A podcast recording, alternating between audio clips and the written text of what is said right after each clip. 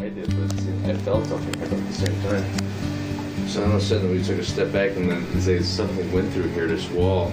And then you can hear a noise on the other side and then something it falls down. It was the broom when I looked at the videotape. The broom was leaned it was a push broom, it was leaned up against a wall like this. So physics It just yeah, won't. it just won't. Yeah. And if it wa- if it did follow, it would fall over like this. It's, you know, Yeah. kind of. But this thing was a.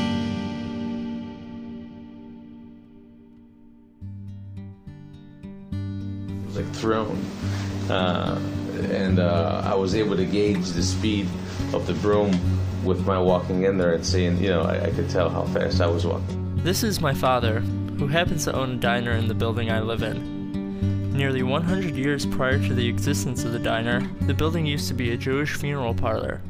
The building has its typical creaks and noises, but sometimes I can't help but to question those odd moments.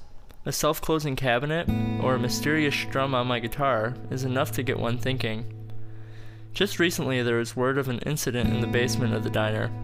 Some friends and I began our quest to learn more. But what you didn't see was what we felt. We were in here like, what the? F-?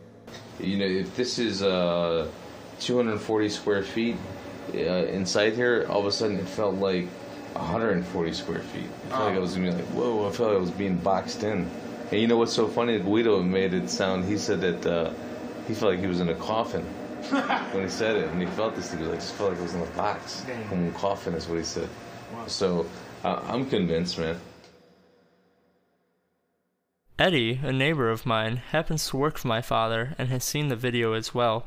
It's mysterious because I, I saw the film clip. I could I couldn't. I've been here for four years, a little more than that, and I have been up and down, around, everywhere in this basement, day after day after day, year after year, With nothing. and nothing.